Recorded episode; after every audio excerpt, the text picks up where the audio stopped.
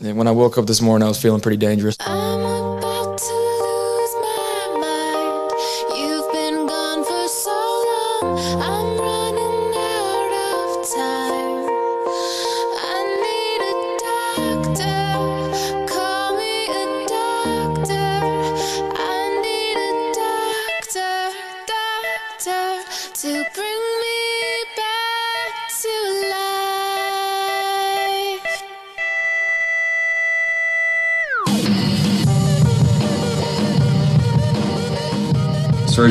Great, a complete success. Had a great medical team, took care of me, and now it's on the way to you know the road to recovery. This past year hasn't been very easy. A lot of stuff has gone down. It wasn't easy on me or my family, so I appreciate everybody that's reached out, that wished me well and good luck on the surgery, all the prayers and everything. It, it definitely did not go unnoticed, so thank you. Thanks everybody that's helped out so far. Now it's now it's on the way to the road to recovery. It's not going to be an easy one, but it's going to be one that I'm going to remember, and it's going to be a special one. So uh, I'll keep you guys updated. Thank you so much. This is not the end of my story. It's just going to be one of those little things that I'll look back and remember that it's one of those challenges that in adversity that I'm going to try and take advantage of, and it'll make me a better person. So thank you for everybody that's reached out. Once again, let's go get it.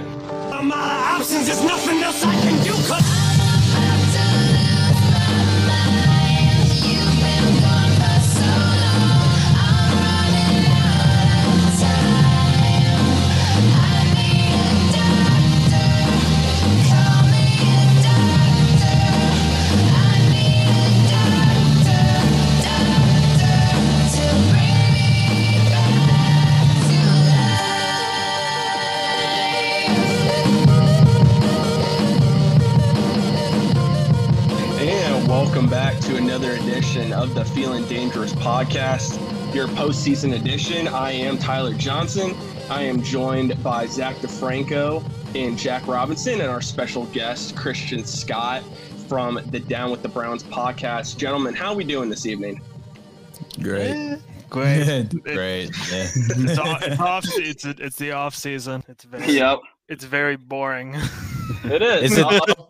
Is it though? Uh, I mean, I wish it was more boring, but unfortunately, we do have things we have to talk about. Hey, there, there's always something to talk about, and as you guys can see, I am back this week. I'm still still recovering a little bit, but I've activated myself off the COVID list, and uh, we're good to, and we're good to go tonight. And remember, guys, this episode of the Feeling Dangerous podcast is brought to you by Jack Scott over at New by Andersen. They've been Ohio's window and patio door experts for over 117 years.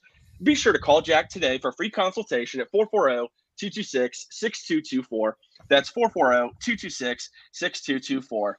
Guys, before we get into the Browns, like we talk about every week, there were a lot of really good wild card matchups this week. Just want to go through the scores and then talk about your Super Bowl favorites right now. So the Bengals defeated the, the Raiders. They got their first playoff win in over 31 years. They won 26 to 19 over the Raiders. The Bills beat the Patriots 47 to 17. Buccaneers beat the Eagles 31 to 15. The 49ers beat the Cowboys 23 17. The Chiefs beat the Steelers 42 21. And the Rams beat the Cardinals 34 to 11. So Jeez. after the first week of the playoffs, um, whoever wants to go first, who would you say right now your Super Bowl favorites are right now? I mean, I think that if we're looking on the AFC side, I think that Buffalo came out to the start that I think that everyone thought that they were capable of.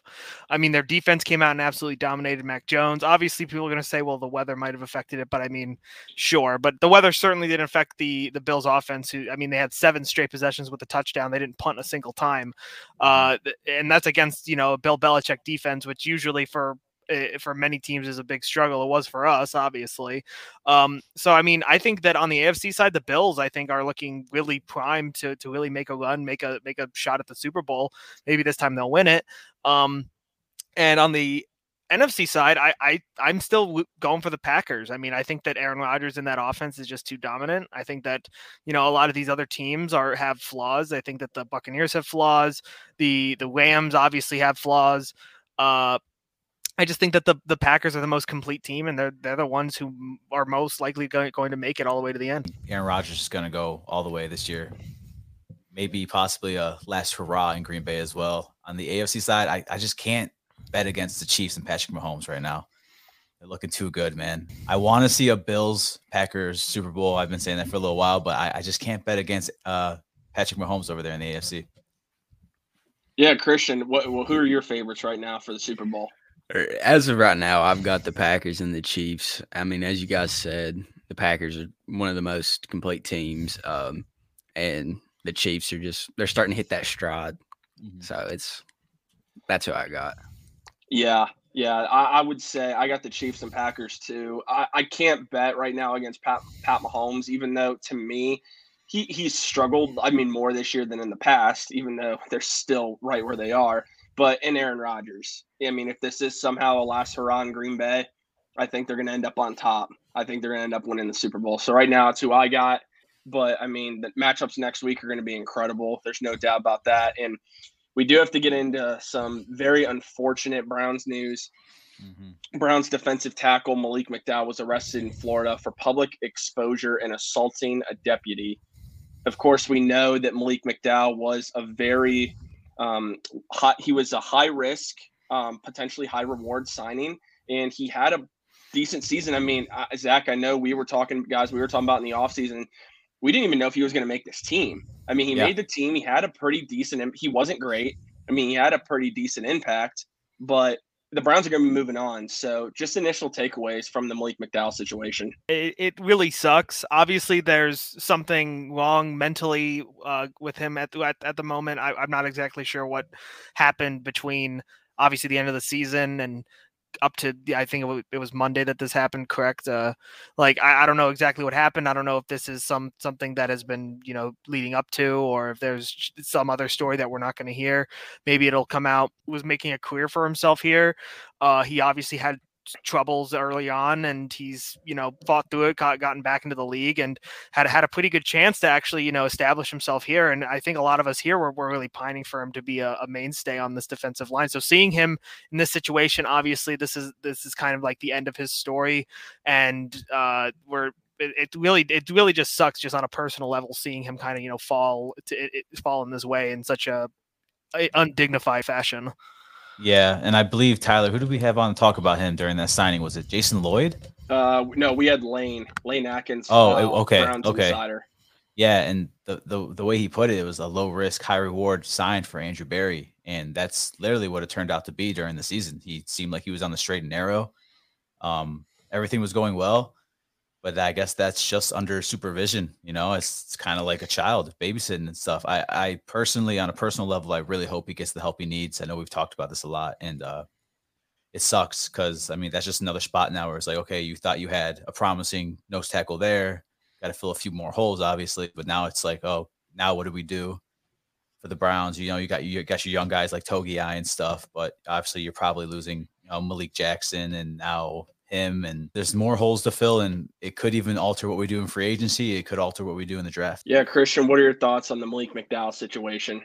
Yeah, I was uh, just looking forward into going in, uh, going into next season. I was really high on Malik McDowell. Like I thought he was going to make this next jump, be really solid for us next year. And then that news broke, and kind of sounded like he relapsed, like Mhm. from his past. And you're just like, man, he, like I really hope the Browns do step in and like try to help him in any way they possibly can, because I think that's something the organization should do. Mhm. Yeah, Um, I know he's not go- on. he's not going to be back, but I, I he's not going to be back. But I would love to see something like that. The organization step in and uh, Yeah. get him help and resources to get better. But A- And I mean, the Haslams have shown that they're willing to help people like the Josh Gordon situation. They helped him repeatedly. And I think that just shows their heart toward the players. It's not just a business to them.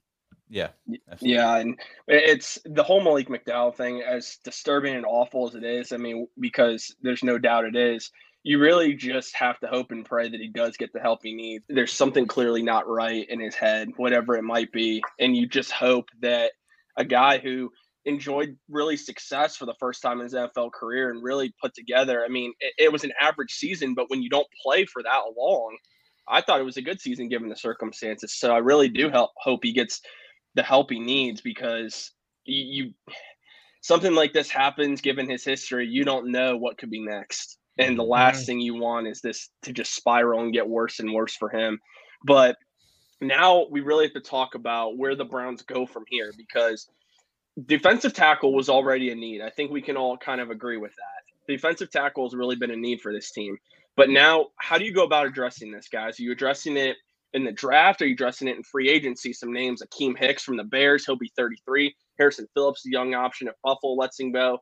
Larry Ogunjobi, even though he's going to be coming off surgery, a Sheldon Richardson reunion. So, uh, Jack, I'll have you start. What are some options that you would go if you're the Browns as far as addressing the defensive tackle situation this offseason? Well, I definitely think they have to, to look in the draft for at least uh, at least a prospect, someone that they can build up. Uh, I mean, really, the main issue that we have right now is just depth at defensive tackle, and obviously now that's being thinned down even more and more as as the year has gone on, and even now into the offseason. Uh, I think we need to either you know, we definitely need to prioritize picking one in the draft. We don't really have that many deficiencies on the defense right now that we can that we need to focus on. So really, it's kind of just like choose the guy that you need the most help with. Uh, and defensive tackle is one of those positions. I think Sheldon Richardson's a really good idea if if they can bring him back. I don't know if there's any sort of like long term issue between the, the, the coaching staff and Sheldon, considering that he left last year. Um, but I'm hoping that you know he he had a pretty decent season over uh, in Minnesota. Hopefully he'll be able to reach the open market and we'll be able to actually you know maybe get a chance that we sign him because I think that he wor- would work extremely well alongside Jadeveon if we would sign him and Myles. Mm-hmm. I think that's a key thing right there that you just mentioned, Jack. Jadeveon Clowney is going to be someone that he has all his leverage now. You know, Mhm. you got to try to get him back. I know it's average 50 million a year, but I think the Browns, it's not really a big draft for a few positions. Like, thank God we are not really looking for a, that next quarterback in this draft per se. But when it comes to interior defensive linemen as well, there's really not anyone that's really crazy, crazy standout. I mean, edge defenders, yes, but there's names like BJ Hill in free agency, Joseph Day. There's names like that. There could be some cheap guys, young, didn't really have like the greatest seasons that you know you could potentially go make a move for on the market. I would agree with that. Some as far as the Sheldon Richardson reunion, if the Brown they lost Chris Kiffin, so I don't know what's going to happen in Minnesota, but if they let Andre Patterson go, the Vikings defensive line coach, that could be an option as far as bringing to Cleveland too, and obviously just coach Sheldon Richardson. But the thing with the Browns and Sheldon Richardson we have to get, talk about though, one of the reasons Sheldon Richardson didn't come back after the Browns cut him is because they didn't offer him the money he wanted. So then is Sheldon to the point to where maybe take a discount to come back? I don't know. But like you said, Zach, Clowney has all the leverage here. And mm-hmm. but I almost wonder if maybe they could do another one or two year deal because again, Clowney's going to be approaching 30. He has a lot of injury history. What team's going to shell out that that 3 to 4 year multi-year contract he wants at 15 million a year? Yeah. So I I mean, and he and he's he's been very vocal about wanting to be here, loving the city, telling other free agents to sign here. Just you know, just do it. And I could see Yeah. it definitely happening. I could see him and AB working something out. AB's a wizard with contracts. We've seen it time and time again.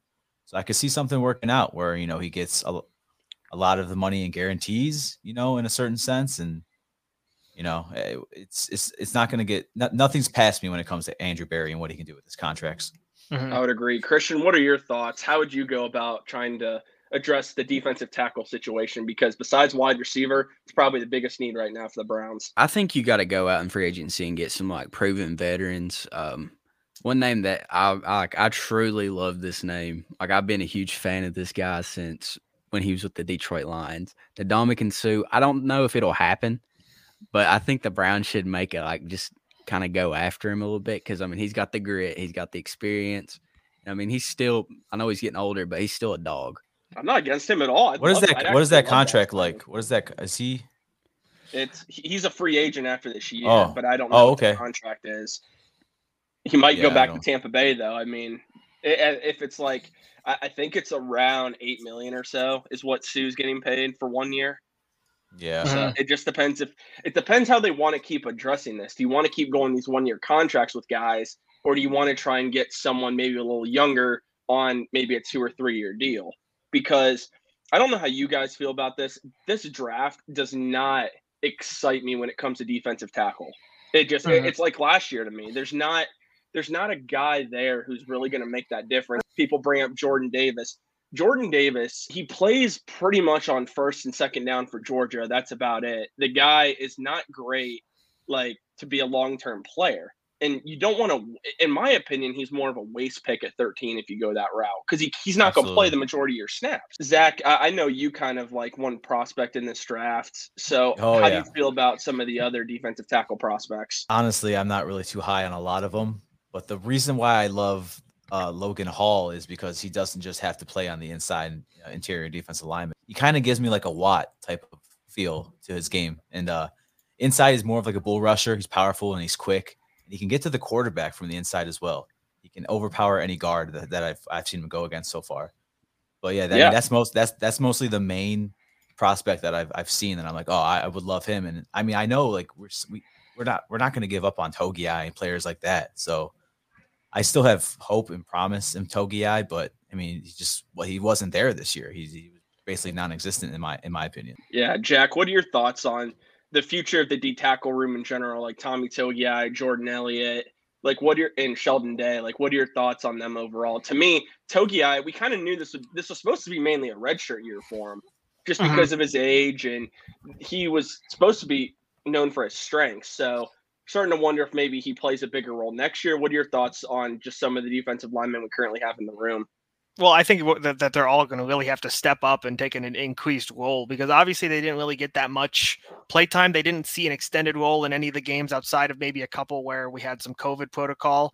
Um, but they're, they're going to have to really step up uh, in the offseason, really, you know, improve their game to, because obviously we are we were already having issues with the D tackle room. The the fact of the matter is is that those guys are going to have to really come out and and have like a breakout year, at least to give us so- like a decent rotation of players that, that we can put at that position because otherwise it's going to be just a complete next man up. Everyone's going to be average. We're going to need to keep looking in, in free agency. And I mean, I want them to do that anyways, but if these guys don't improve, they're not going to be able to really make as much of an impact as, go- as it's going to be necessary to really help out those guys on the edge. As we saw this season, they didn't really get that much help on, on the inside at all. Outside Chris- of Malik, some like what Malik McDowell plays. Yeah, and Christian, I want to throw a question to you. How are you feeling about Jordan Elliott? This is a guy who's been here a couple years now. Malik McJ- Malik McDowell and Malik Jackson are both starting to wear down this year, and Jordan Elliott really wasn't at any point really able to start over them. Does Jordan Elliott's development worry you a little bit? Because I'm getting to the point to where he's been around a couple years. He hasn't really shown me anything. Like there has to be an upgrade over Jordan Elliott at this point. Yeah, I kind of thought that he was going to take that. Um, he was going to be more progressive and take more snaps away from like a Malik McJackson who's getting a little older, and he never really made that jump, as you said. And it kind of shocked me because it looked like he was putting in the work in the off seasons. He had the little the videos here and there of him working out, and you're like, okay, we've got a young stud. Nobody really knows his name. And it's just kind of like a hidden gem that we know about, but not really everybody knows about. I mean, his rookie year, he was showing flashes. Like, I mean, he was getting to the quarterback, getting in through the uh, run stopping, and yeah, it's just been kind of shocking that he's not really developed as we all thought. Yeah, and another another thing about him is like when we drafted him, a lot of people were like, you know, this this guy could be a young stud, you Mhm. know, and it's just we talked about it in the offseason again, Tyler and Jack, and it's just like a lot of people said to us, they told us like, don't don't be shocked if he does, if he gets pushed to the back burner a little bit, and that was even before we went and signed Clowney. So he might be one of those guys that is just like, you know, I, I've heard a lot of things where players take like a 25% to 75% regression when they come from college to the NFL. You could be up there in that 75%, man, and we'll, we'll see what happens. But I mean, when you're playing behind Myles Garrett and Clowney, you, you know, you would think they'd be learning faster and, Mhm. you know, getting better with their reps and stuff. But he's just one of those guys like if Porter Gustin's playing over you. Yeah, it's, Yeah. You know, it's, it's one of those things, man. it's it's definitely a problem for sure. I mean, there's no doubt about that. And of course, just moving on in general, kind of taking an early look at free agency. What would you say, Zach, are the best options for the team moving forward regarding defensive tackle and edge? Uh, We're going to start there first. I mean, their defensive tackle isn't great as far as free agent options, but one that intrigues me on possibly a short term deal. Chandler Jones is going to be a free agent this year from the Cardinals, and he's looking at about a two-year contract at about 33 million a year. You could possibly structure that very favorably for the Browns, possibly a Von Miller that could possibly add him. So, what are some of your um, favorites that you like going into next year as far as possibly adding in free agency, especially For- defensive end? For strictly edge defenders, is what you're saying. yeah, I, I mean, I would even look for like a reunion with like an Emmanuel Ogbah. I mean, he's one of those names that pops up again. He's only 28. You know, he's, I mean, it's going to be three years, roughly, probably, you know, up to 12, 13 again. And that's if you don't get Clowney back. That's the only thing that really, you know, comes up to me is like, if you're going to pay these guys this amount of money, you might as well go get Clowney back, you know? So, yeah. I mean, it's not really like a loaded uh, free agency for interior defense linemen or edge defenders. And that's something we really got to sure up. So, I mean, Emmanuel Ogbah, think Haason Reddick is a free agent this year. So, eh, there's definitely names. I definitely love Chandler Jones as a vet to bring in here, but I don't know if you would get him on a multi year deal or anything like that. Well, that's what I'm saying. Like, I don't think as of right now, Clowney. If Clowney is back, it's on another one-year deal. I don't think he's here on a long-term contract. I, I just, I don't. I don't know how you guys feel about that. Jack Christian, whoever wants to jump in with that. Do you think that they would sign Davian Clowney to a long-term contract, given the injury history, given the fact he's going to be 30? I mean, I might see them maybe doing two years with an option to get out of it Mhm. after one. Uh, I mean, I don't think that they'd want to really invest too much into him just because of the fact that there are years where sometimes he has up and down years. He obviously he's had an injury history the last couple of years. Uh, not so much this year, but uh, I mean, yeah, I just I don't think that they'd sign him to three, four years into someone who could possibly just get hurt or miss huge portions of the season. Christian, what are your thoughts on Jadeveon Clowney on a one or a long term contract? Do you, do you see the Browns possibly giving him a long term deal, or do you think it's more if he comes back, it's going to be a short term deal on about a one year contract? I think it's going to be about a two to three. They're going to try to keep it like as team friendly as possible. Because I mean, as you guys said, the injuries that he's had in mm-hmm. the past. I mean, Yeah. inconsistencies. I mean, playing across from Myles Garrett really helps. I mean, people like I mean, we've saw all year teams still triple teaming them and double teaming them all game, and Jadeveon just kind of slips by and gets the Yep. sack or the stop. And I think they'll try to keep it as team friendly because I mean, you if you can go get like a uh, Emmanuel Ogbah, I think that they can do that same stuff. And as you said, he's a little bit younger than Jadeveon, Mhm. and so keep the little fresh Yeah. legs out there. And I like this comment by uh, Uncle Jemmy here. Uh, Randy Gregory is also an undrafted free agent or unrestricted free agent, excuse me. He is. So, he's tough for me because he he's got talent. I mean, he's always had the talent. There's not that's not been a question. He's been suspended multiple times. He's also had a lot of injury issues, and he's going to be 30. yeah. But he's cheap. He is really. Ch- I He's mean, very he's really cheap, yeah. Mhm. So maybe a Takk McKinley situation there. I feel like the only I feel like the only reason we really go look at any of these guys on like a one year deal to a multi year deal is if we can't work it out with Clowney. And I think I feel like that's the only reason that we really do it. We definitely got to sure up more depth on the defensive line.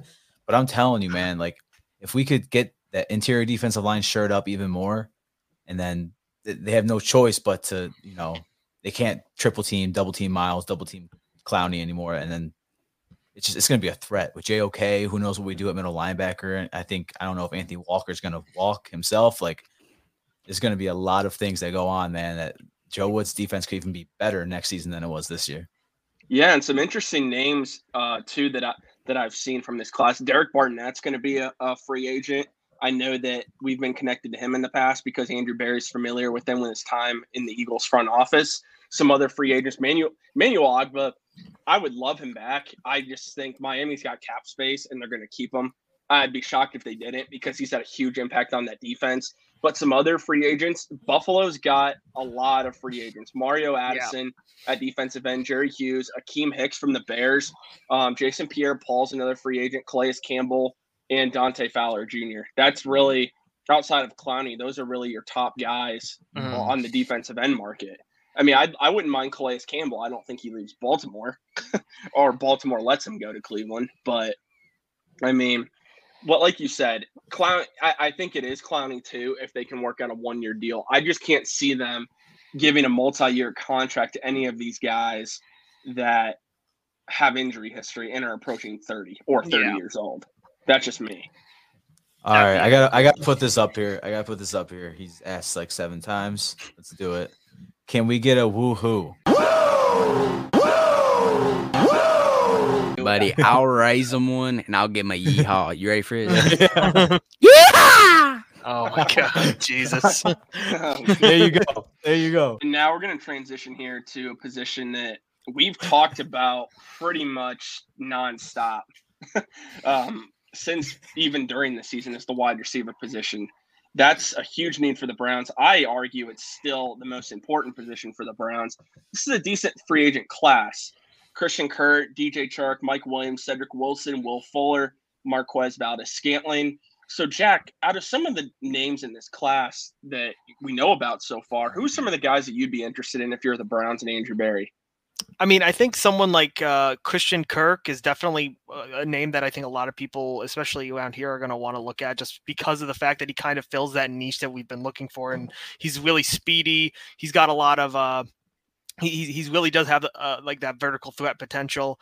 Uh, another uh, free agent that I'm actually interested is is possibly Emmanuel Sanders, just as a veteran, good slot receiver. He's able to kind of fill in a, a decent role uh, as one of those guys that has that's has pretty consistent hands. He's actually pretty decent. He had a pretty good year this year uh, in the Bills.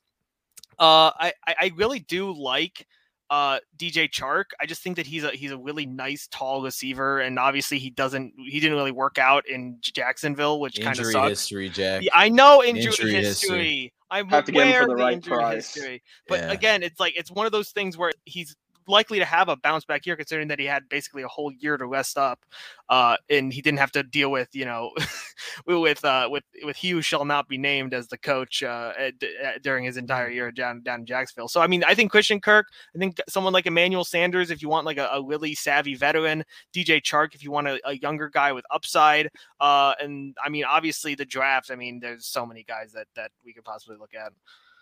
Uh, Christian, who are a couple names that come to mind for you just looking at the free agent class to begin with? I, obviously, I think it's pretty apparent Allen Robinson, Chris Godwin, Davante Adams, those are probably out of the Browns' price range.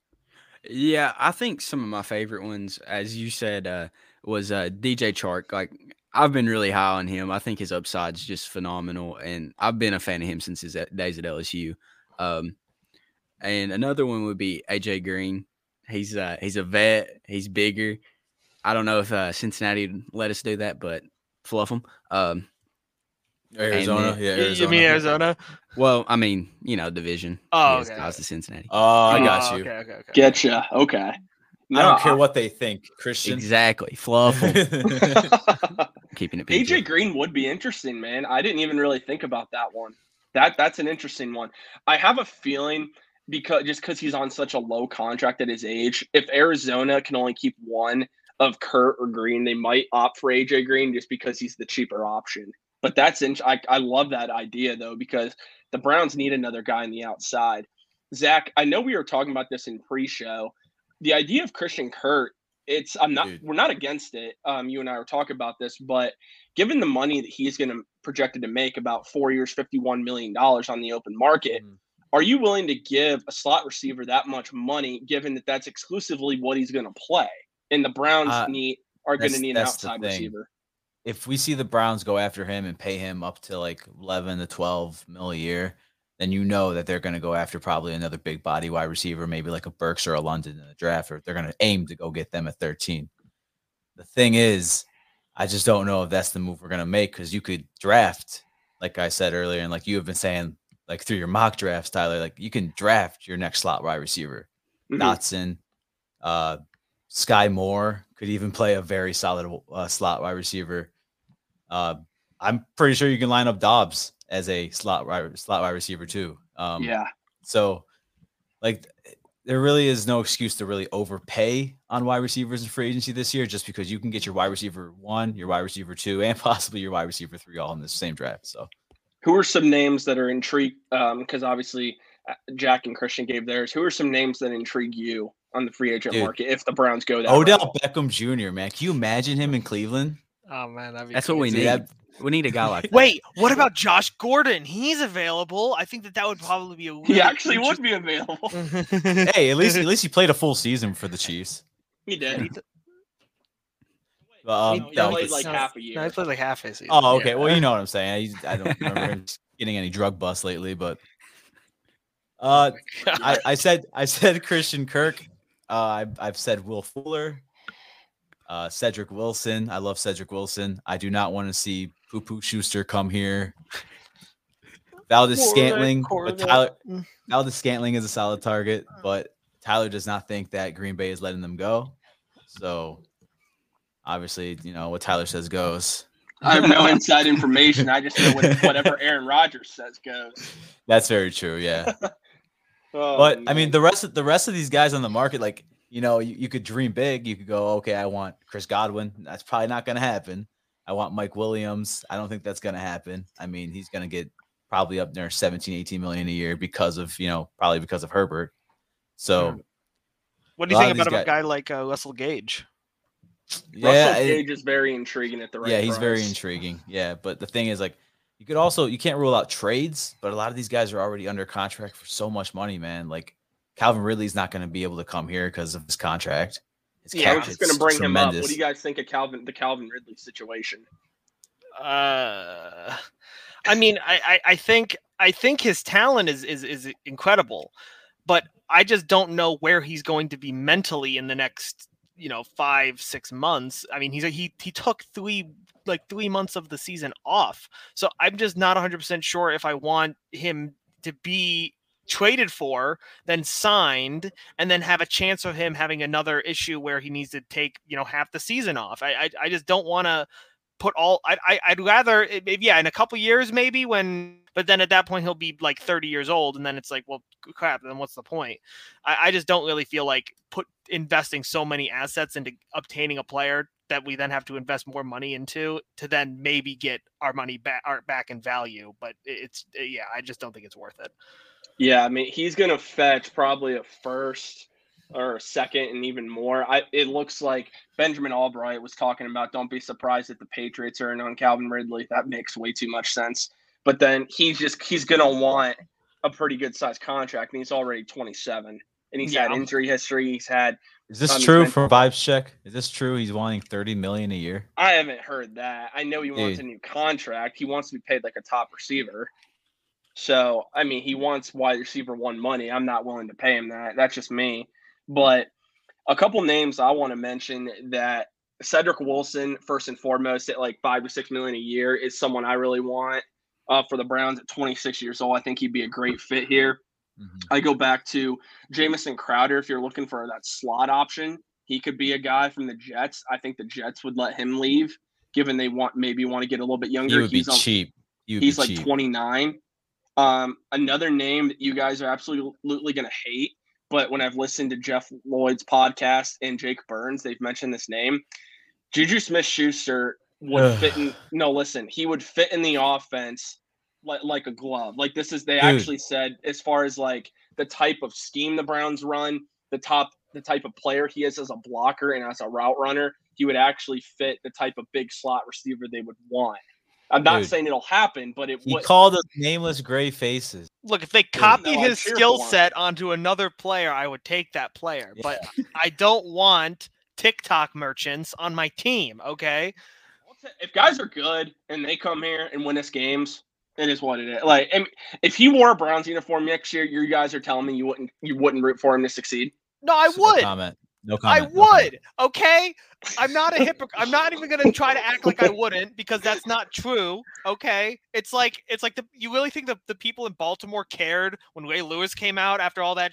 They didn't care. He's like, well, he's playing and he's wearing my jersey, so I have to root for him. Obviously, like, yeah, I'm not, and I don't want to compare Juju making TikToks to to whatever you know Ray Lewis did. But but again, it's like one of those things where it's like, yeah, if he was on my team, I'd probably say yay, Juju's on my team like once the, the Mhm. season started. But before that, no, I don't want this guy on my team. I don't like him. Like I don't I- I'm not interested in him at all. No, Yeah, he never, okay, he never got convicted. Neither did neither did Casey Anthony. Shut up. No one cares.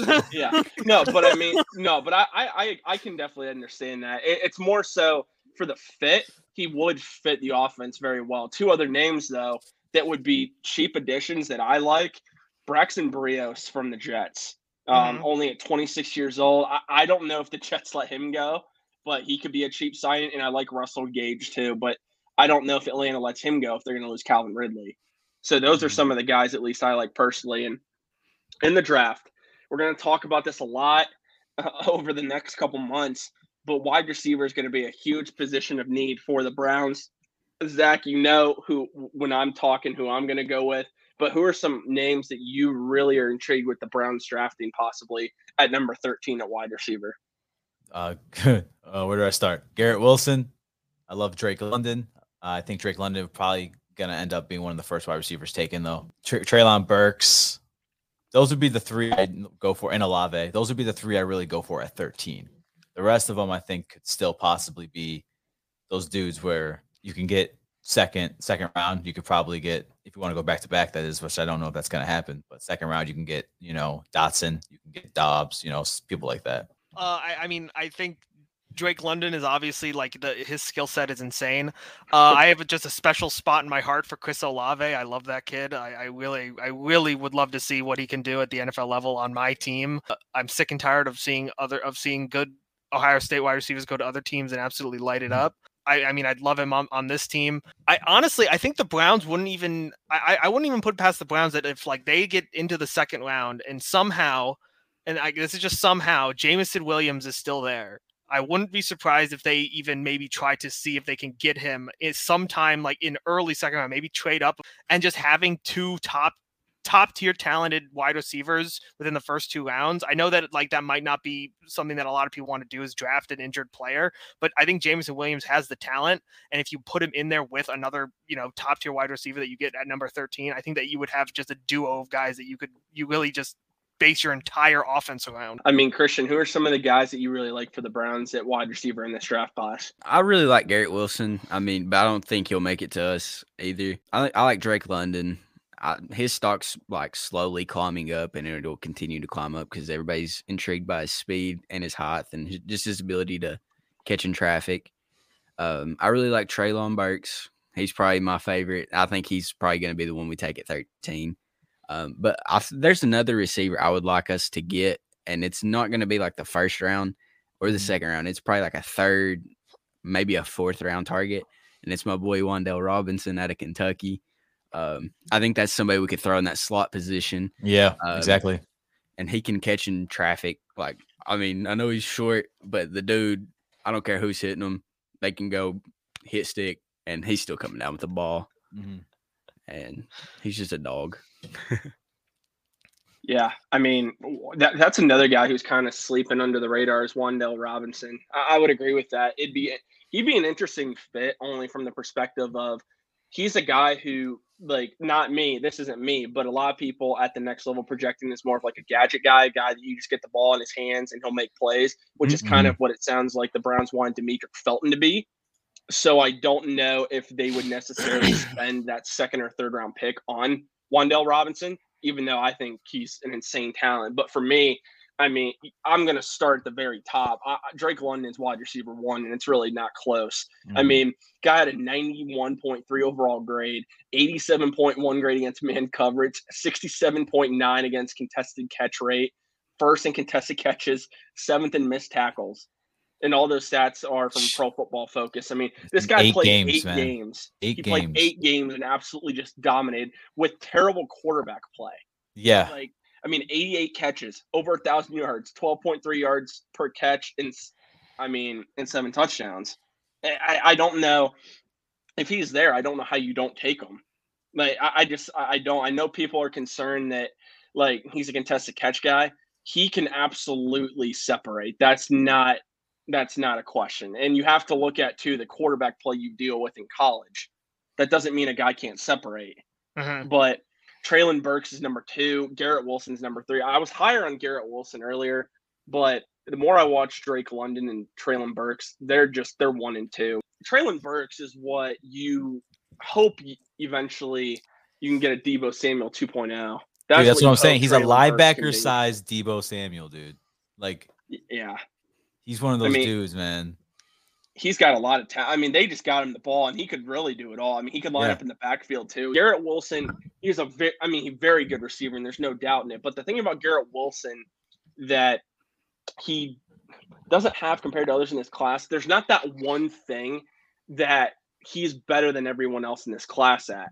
He Mm-hmm. doesn't like he's really good in contested catches. He's really good at creating separation, but he's not the top guy. He's not elite in one of those categories. Yeah. Like I, I saw when you when you tweeted at him, Zach, about Matt Miller. Matt Miller was saying that too, but he's I mean he is right. Garrett Wilson is that guy that does everything well, but he isn't going to immediately blow you away with one particular thing he does well. Mhm. That's I mean that's the only thing I have against Garrett Wilson. But number number four wide receiver for me is Chris Olave. I mean I'd love him here, and I said I think fit wise he's the best fit in the draft Probably, from yeah. The best route class- runner in the draft. Yeah. In, in a timing based offense, guys, that Kevin Stefanski likes to run, Chris Olave is going to be where he has to be at all times. They're like, and that's why he's probably the best fit. And then number five, the guy who's growing on me a lot, eh, may, maybe eventually number four or top into my top three is Jalen Dotson from Penn State. The mm-hmm. guy is a smaller wide receiver. He can play the slide, he can play outside, but he just he gets open, and then his yards after the catch are just amazing. I, I'm a Jalen Dotson. He's growing on me a lot. Zach, I know you've talked about him too. I'm a Jalen Yeah. Dotson fan. I, I like guys that you can use in and out on the field, like perimeter, slot, whatever you got to do, you can plug and play them. I, I love guys like that. And I think, you know, Burks and London are those dudes that they're going to, you know, be that big body, throw it up to him, they're going to catch it. And I would love that. And, but I think Dotson's one of those guys that you can, you can get later on still. You trade up, back up to get him. Like if you really feel like he, he's going to be there. So I really feel like Mhm. the Browns can sure up key pieces on the wide receiver. Ooh, that- Yeah, that- yeah. that's going to be insane. That's going to be insane. oh yeah, I completely agree. Um, Jack and Christian, who are some of your more under the radar guys at wide receiver that you'd like to see end up on the Browns? Obviously, I know Christian, you mentioned um, Wan'Dale Robinson, but who are some other guys maybe that like maybe in round two or round three you'd like the Browns to take a look at? I, honestly, I really haven't looked much into it, really past the first and second round. Uh, still early in mock draft season. Christian. Don't Yeah, worry, it's- it's still early. Yeah.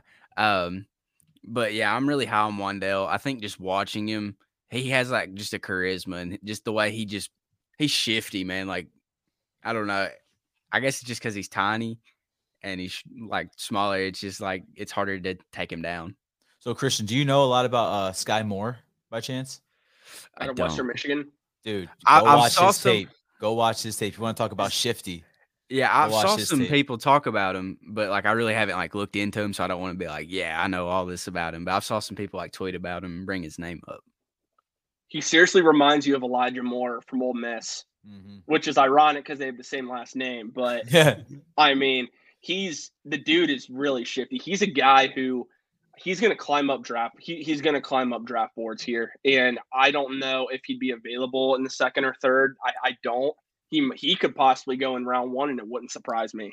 So he's quite a talent. Another guy I like in the later rounds, in round three, um, and in the second high second round possibly. I like Romeo Doubs out of Nevada. Stephen Thomas, Zach mentioned him to us last year. Yep. Romeo Doubs is a guy who just makes plays all over the field. Mm. And he'd be a great fit in the offense that the Browns want to run. But also, we saw him a little bit, and that's George Pickens out of Georgia. He was injured pretty much. He was injured pretty much all year, but he he came on in the playoffs and every now and then had had a couple chunk plays there.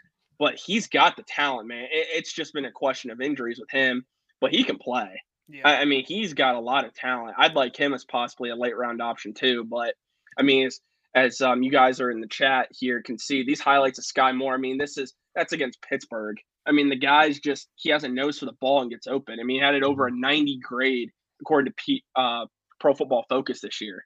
Dude, just a talent. Like after the catch, I mean, he's so he's a small guy, but in the slot, I don't know how you're covering him Yeah, exactly. Yeah. and that's what you need. Um, but Zach, who is one more guy possibly um, under the radar, maybe that teams are sleeping on a little bit in the draft at wide receiver? Is there one name that really stands out for you? Not, uh, under the radar, not not as much, no. But that that's I think that would be those Dotsons and Moores. These dudes are getting slept on in mock drafts because everyone's just you know looking at the Garrett Wilsons, the Olaves. Players like this are going to be your difference makers, man. They really are. They're gonna Mhm. they're gonna be quick. They're gonna uh, slot receivers like Dotson, like you said, Tyler, inside or outside. That dude is just a dual threat, like all over the field. He's just a threat. So that's one of those dudes that I really want to see us go after, land, and uh, I'm telling you, man, if we can get uh, like a London, a Burks, Wilson with a Dotson, with a Dotson or a, uh, Doubs, like you said, you're shoring up a lot right there, man. You don't even have to Zach. get you don't even have to spend money in free agency. Zach, Yeah, Yeah. what do you think about uh, Khalil Shakir from Boise State? I'm a fan. I, I, I uh, like look. I, I, I, I'm gonna be honest here. I don't do a lot of like early draft like discussion and early draft analysis because I, that's not my thing. I, I'm not really super good at, at it.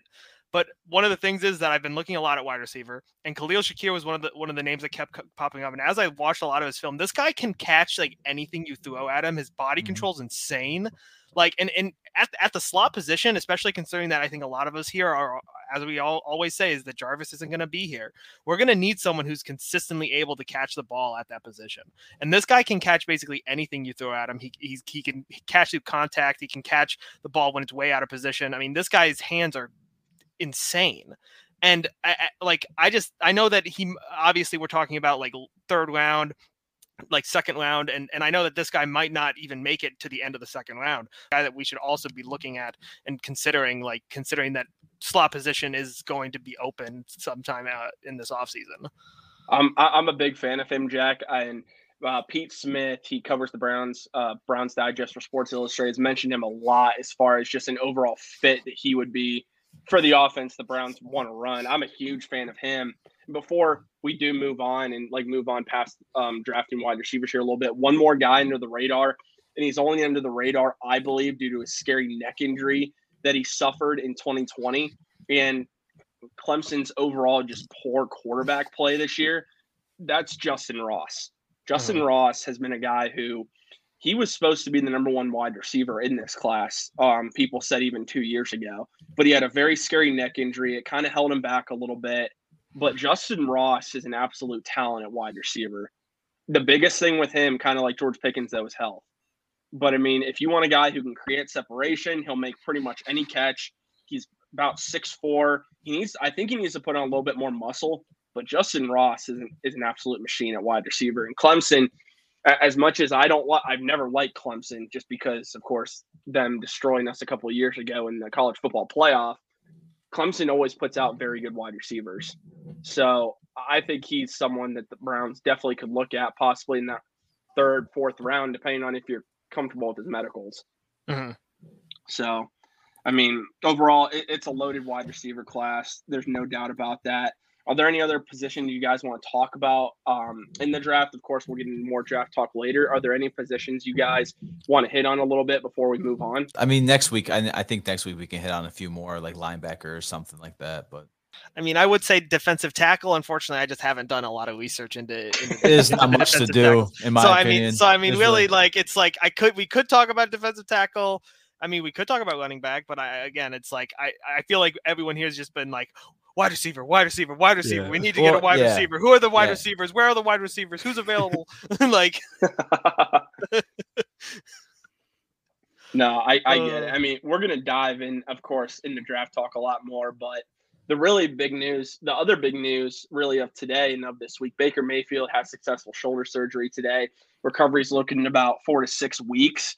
He did post a video on his Instagram page and just kind of giving an update on his situation and where he's at right now and his next steps for his recovery as he goes about uh, tackling the rehab process here. Surgery went great. Uh, was a complete success. Had a great medical team uh, that took care of me and um, checked that that box off to get this fixed. And now it's on the way to you know the road to recovery.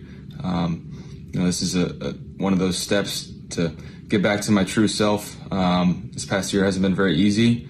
Uh, a lot of stuff has gone down, and, and it wasn't wasn't easy on me or my family. So I appreciate everybody that's reached out that wished me well and good luck on the surgery, all the prayers and everything. It, it definitely did not go unnoticed. So thank you. Um, thanks to everybody that's helped out so far. Um, now it's now it's on the way to the road to recovery. It's not going to be an easy one, but um, it's going to be one that I'm going to remember, and it's going to be a special one. So we'll keep you guys updated. Thank you so much. Uh, but this is the, this is not the end of my story. Uh, it's just going to be one of those little things that I'll look back and remember that it's um, one of those challenges that and adversity that I'm going to try and take advantage of, and it'll make me a better person. So thank you for everybody that's reached out once again. Uh, let's go get it. Of course, guys, now we are going to spend about I'd say 12 hours right now analyzing that and determining if that means he's going to be What back does or he not. mean? Not the end of his story. Means why he's didn't he, coming why back. didn't he why didn't he say anything about the Browns? Cut him. He didn't say it. He didn't even say dog check. He didn't do a dog Yeah. check for the people in, that that weren't in the room with him. This is Horrible, man. terrible. Cut him. Not not a Brown. So not a uh, Brown. before we talk about anything, okay. So what he was wearing was that was he wearing a sports bra? No, I, I think he was wearing. it was um, a, a tank top. I Okay. that's what they yeah, it looked like one of those straps. looked like it those was shoulder cut like straps. that. He forgot clothes. Emily had to lend, lend him a bra. Dude, That's it's what it not a was. big deal. It's not a big deal. Q, he's our QB. Doesn't matter. But why wasn't it Oh, orange, bro? okay. That's yeah. Oh yeah. Why I was mean- it yellow, Tyler? yeah. Why was- was it yellow? That's Pittsburgh colors, bro. Not it, it, it, it no, that's fake news. That's that's Yeah. like color saturation issues. Dude, Don't worry. It's uh Why did he seem so disinterested in the video? yeah, too? man. Why, why did it seem like he was like on drugs or something? Yeah, like he was why did on seem like some he just sort got of anesthetic. like It's so weird, dude. I mean, That's so weird. this this guy is really unprofessional. He took it in like a dimly lit room. I mean, this guy is uh, I don't know, man. Who filmed that? Emily? Definitely wasn't Stefanski. They have a rift. Yeah. oh my I, I, was Stefanski even there? Was Stefanski did, did Stefanski do the surgery? I don't think he did. I don't know if this Stefan- guy's good enough to be our coach. Stefanski made a comment I heard and said he still gives us the best chance to win. He's gonna throw him out there. Let's go. Oh my goodness! But All right. I mean, we, we wish Baker Mayfield a speedy recovery. Four to six weeks is, I mean, four to six months. My apologies. There is projected timetable there. You're looking at about the end of April when he'll be able to actually start possibly light throwing again. Offseason program around May. So that brings us to the poll question that some of you guys took a little too seriously Way and too seriously. this this wasn't meant to like say we're trade we we actually defend Baker a lot and we believe he'll be here Hmm. next year. But the question was simple. Are you guys willing to trade quarterback Baker Mayfield? 54% said no, 46% said yes with 486 votes. So thank you guys for voting in that. But and yes, you, you had guys ask for what? Okay. Well, the aspect is would you trade him first of like yeah. Like, how do you feel? that- That's it. Simple question. question. Yeah. So Are, are you willing to trade Baker Mayfield? That that was the question. That was it. And people said this this is the dumbest question ever. This has no context. Like, okay, let's make up a hypothetical to make it make sense to you. Are you willing to trade him for Russell Wilson? Obviously, people are gonna be like, I mean, yeah, yeah, sure. Let's go get Russell Wilson. Yeah, you dude, willing one to for trade him one. Yeah, of course. because Yeah, Seattle would exactly, right? It's like- that. Exactly, dude. It's just like, come on. I was just it was just a simple question we put on our poll. I said, Are you willing to trade Baker Mayfield? Are you guys still willing to just give up on him like this? You know, and people just take it everything too serious. Everyone is so high strung on Brown's Twitter right now. I'm not sure if we're the only team, but everyone is just living on edge, man. It's just like it's like they're they're they're former cigarette smokers that need their fix, you know? It's just like everything's just irking them, dude. Baker Mayfield is that cigarette right now. It's true. No, it really is. So Zach, you answer you you answer the poll question first. Would you trade Baker Mayfield? No, no, you're gonna ride out this fifth year option. You're gonna upgrade the wide receiver room. The only thing that I I'm at a crossroads at is the true relationship between him and Stefanski.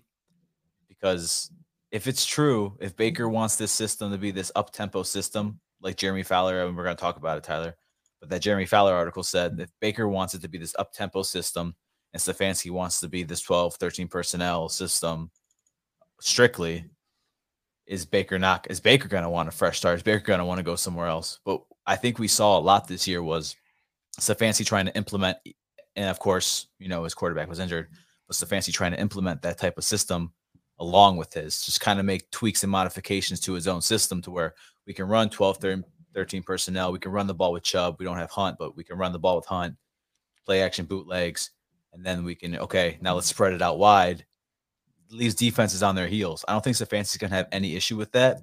I think Stefanski was like, okay, well, who do we have at wide receiver to do this with right now? And our quarterback has one shoulder. So I, I feel like you're gonna see a lot more tweaks and modifications to Stefanski's system because guys, don't forget, he's learning as a head coach still. It's the second year. So there's still a lot that he has to learn, get get with. And if he trusts in Baker, if this organization trusts in Baker, then they're gonna work together. And it's gonna be like for a long time type of work together to make this thing right. hmm Jack, would you uh, you answer the question next? Would you trade Baker Mayfield?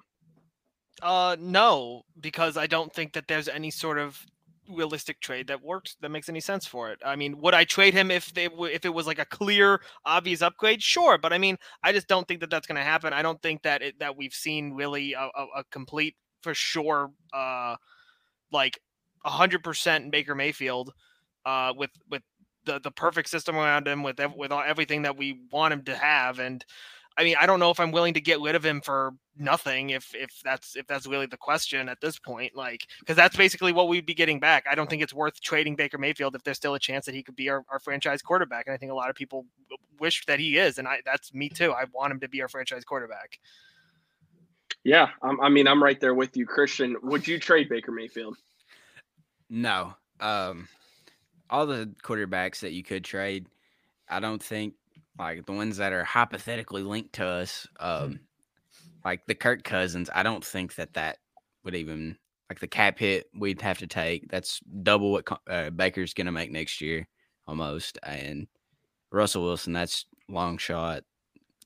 Deshaun Watson, long shot. Derek Carr, long shot. Like all the trades hypothetically are just kind of like there's no ground to them. Like, and it would just hurt the team honestly because you're giving up assets that you would need to build the offense because of the.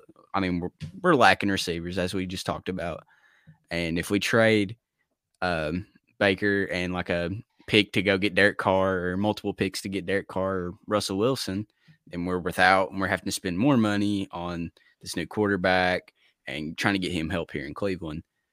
But and I mean, as I said before we started recording, we've kind of seen Baker at his highs and we've seen him at his lows.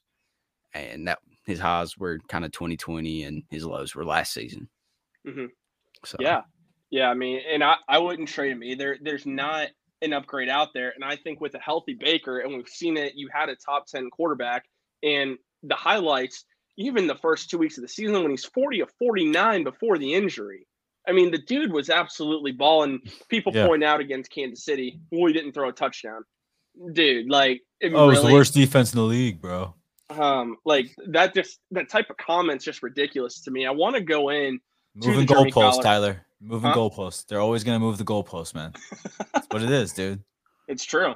That's true. And I, I want to refer, go back to that uh, Jeremy Fowler article that you were talking about, Zach, that he projected that the Browns will look to trade quarterback Baker Mayfield. He said, and this is from an NFC executive, anonymous executive, the Mayfield Kevin Stefanski relation, because of course they're so reliable that he's obviously in the Browns organization. The Mayfield Kevin Stefanski relationship seems sal- salvageable. The franchise shouldn't be eager to dump a quarterback with winning experience after two decades of uh, futility in the in the spot. But at the end of the day, it's not a great fit. He'd be best in a shotgun up tempo offense like they have in Arizona. The Browns will get rid will get rid of the only good quarterback they've had in years and fall into the same traps of the past. In this scenario, Mayfield would be looking for support. If the Seahawks did move on from Wilson, I wonder if the Browns would get involved. Seahawks executive Alonzo Highsmith was on the Brown staff that drafted Mayfield in that offense, though not like the Cardinals unit, could at least support him with a good running game while unlocking some of the up tempo shotgun offense. So, a few things, and I'll let you guys weigh in. Seattle does not run that type of offense whatsoever. They have a worse offensive line than the Browns do. And in what way was Baker better in an up tempo up tempo shotgun offense? I know it was Freddie College. Kitchens. Yeah, in college under Lincoln Riley, but when Freddie mm-hmm. Kitchens tried to do it, it didn't work. Nope. So I mean, you really want to go back to that, like try and experiment again with that in year five. So Zach, what are your initial takeaways from that article? I I don't know, man. I I couldn't sleep at night last night, man. I'm not gonna lie, because that's just that kind of stuff where it's like, damn, all the speculation. Because I want Baker to work out here. I want him to be our quarterback so bad. Like I'm, I'm wearing his jersey right now, but it's just that's the point where it's like, yeah, he he succeeded and you know he won a Heisman in that type of offense, but it's not college anymore. You're not playing against collegiate defenses anymore. So I really feel like what we saw in 2020 is this is the system where Baker is going to thrive in, whether that be empty sets too. You know, I'm not going to say high tempo, you know, Kevin Stefanski is not really, really necessarily doing that, mm-hmm. but that 12, 13 personnel and incorporating bootlegs is just Baker thrived in it, man, when he was healthy.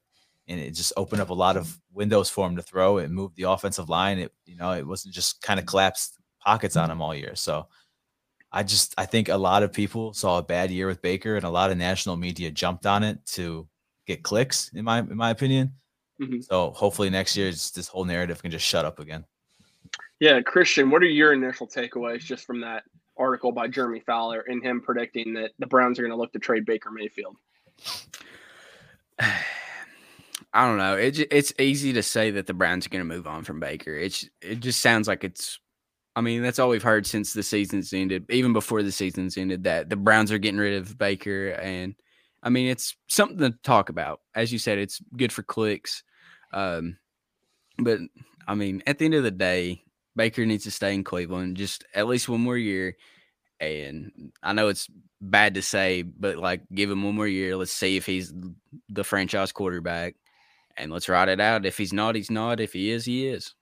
But the thing is, you got to have a backup plan then in that case. So like, there are I think they are gonna you know okay Baker Mayfield fifth year option best financial option Mhm. alone, but obviously get him healthy and put weapons around him.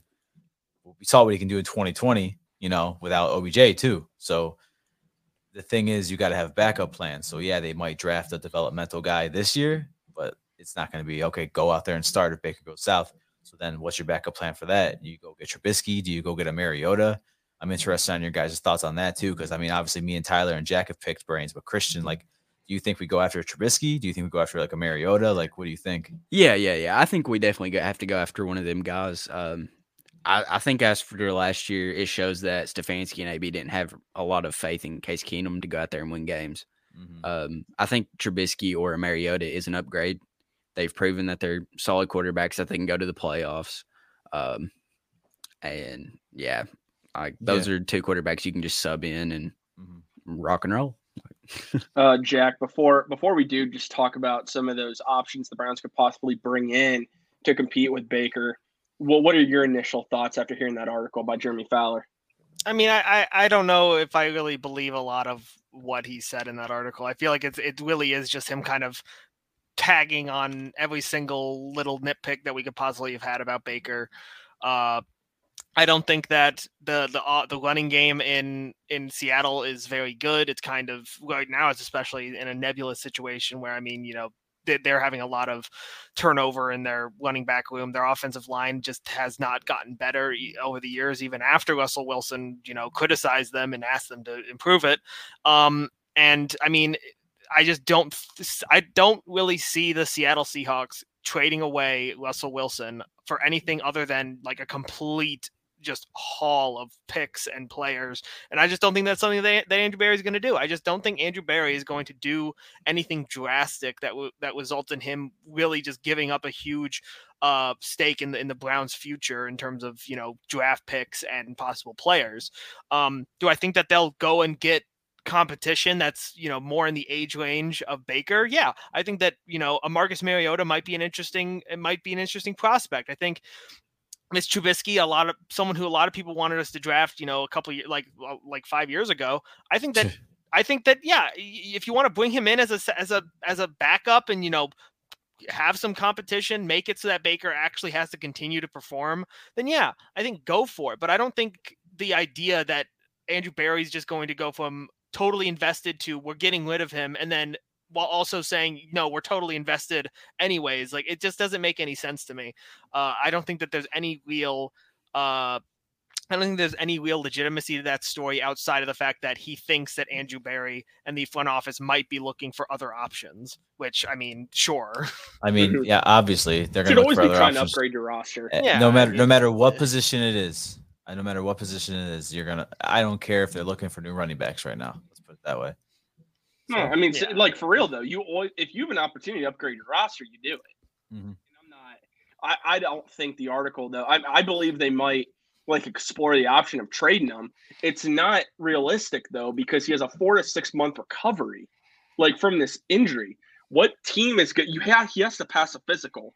So what team is going to trade for Baker after the draft to come in and be a starting quarterback at that point? Like it just that part just doesn't like people go go learn the offense like sh- like just like that. Go learn a whole new offense. Like Exactly. Exactly. That's that's my point with this. So like when I see people on Twitter bring it up like the Browns can just go trade Baker, I mean, you can say that. You can't trade Baker really until after the draft. You're talking May or June.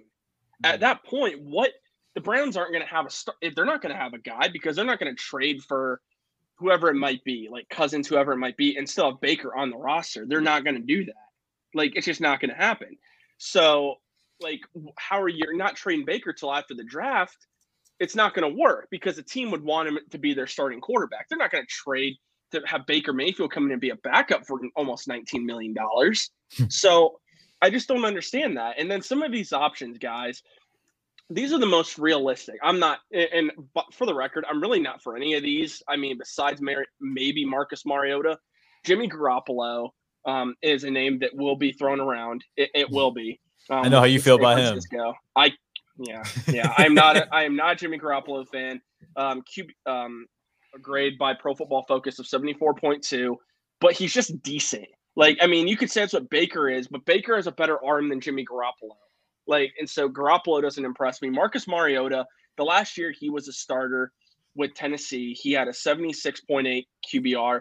He's always had some injury concerns though to worry about. Derek Carr, I don't think is realistic. Jameis Winston possibly could be, but I feel like he's more destined to go to Pittsburgh if he doesn't re-sign with the Saints. He had a 74.2 grade before getting injured. And Trubisky has never graded above 70, like at all in his NFL career. So I, I, they're probably going to bring in one of these backups. But of those guys, who who's really pushing Baker, and who, if he does take the job, is getting you to deep into the playoffs? Maybe Mariota, maybe. Maybe, Like, maybe. I mean, does Jimmy Garoppolo excite one of you guys at all? No, I'm a Jimmy Garoppolo truther. I've said that he is not a he's not a, a like a top 10 quarterback in the NFL. I know people hate it when I say this. He's just not. He the dude won a playoff game completing 7 passes. I don't need to know uh, any like uh, people say well he almost won the he was like one quarter away from winning the Super Bowl. Yeah, and then what happened? Like I, I mean, look, They he had got a solid run game that year. They like, a three-headed no, monster. like their their run game was insane, and Mhm. like look, he's just he's not the guy who who like he he's kind of like Baker was this year and and some portions of last year, where sometimes he just you know doesn't he's not consistent enough to do anything, and Yeah. it's like I, I'm not going to give up the farm and pay however much money Jimmy Garoppolo is going to acquire to get a guy who I don't think is going to give us anything that it, that is better than mid Baker Mayfield. Like it's just I, I- like Baker Mayfield has way higher ceiling than Jimmy Garoppolo does. Like I think that's that's not even a like well, we know what Jimmy Garoppolo is. yeah, we know what exactly. he is. We don't know Yeah. what Baker really is. Like, yeah, we really, we we really really, can't say, oh, point to a year and go, that's what Baker is, because there's so many different yeah, I mean, there's so many different yeah. variables of what of what's gone on in his career so far.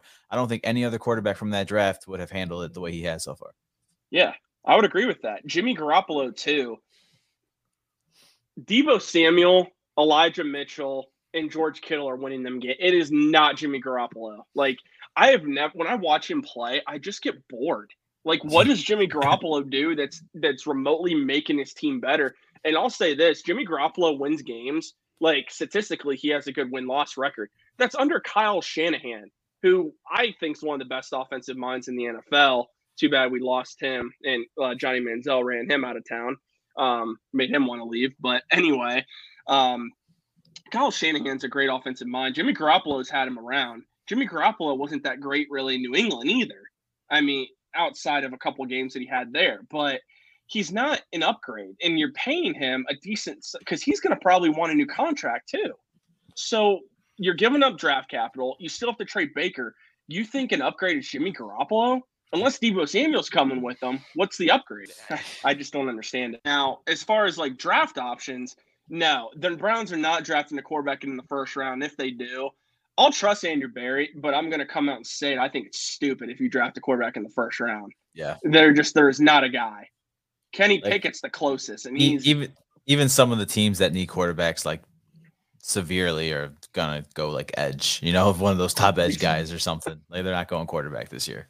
I'm curious on the first time the first team that does go quarterback. That's Oh, what I'm curious about. I don't know. I think it might be Pittsburgh. yeah. I mean, I, I hope I hope they take Pickett. I hope they take Pickett, dude. I'm hoping that would be Dude. awesome.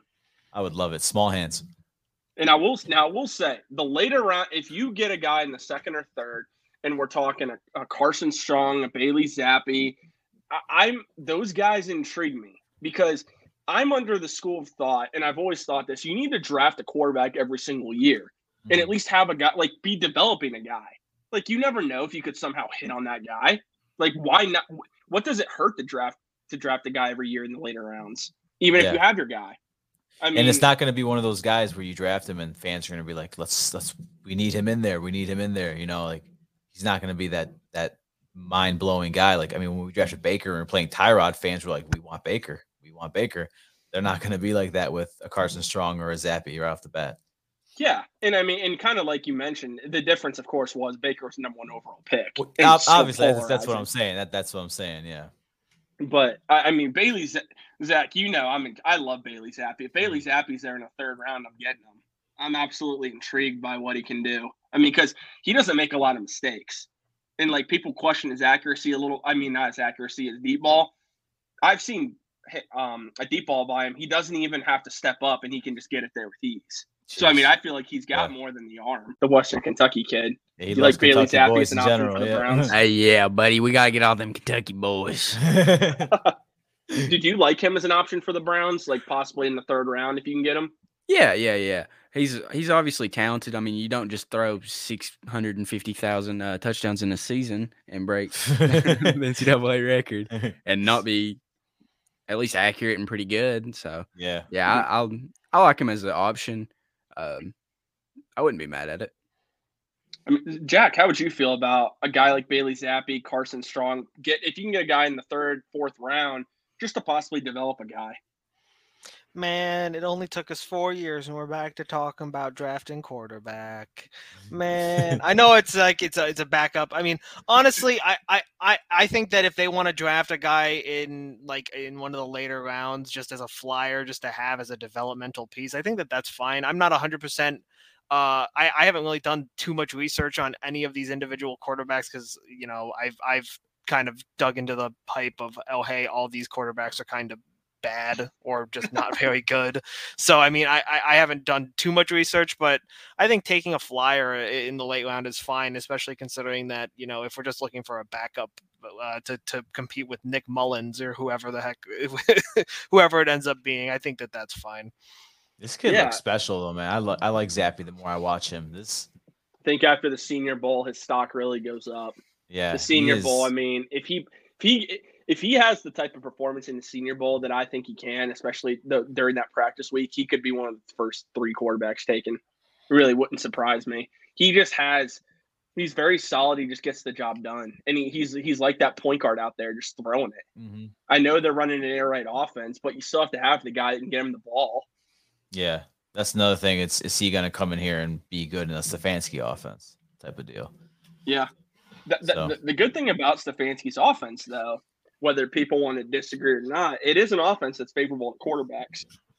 Yeah, I mean, I'm just saying, like a lot of people go, "Oh, it's more, you know, it's just run game, run game, run game." But he really did a lot of empty sets this year, like a lot more than I saw in 2020, in my opinion. So Yeah.